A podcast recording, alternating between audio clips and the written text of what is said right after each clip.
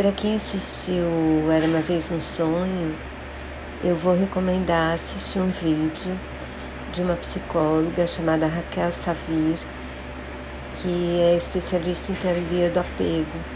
E ela faz umas considerações interessantíssimas sobre o filme, sabe?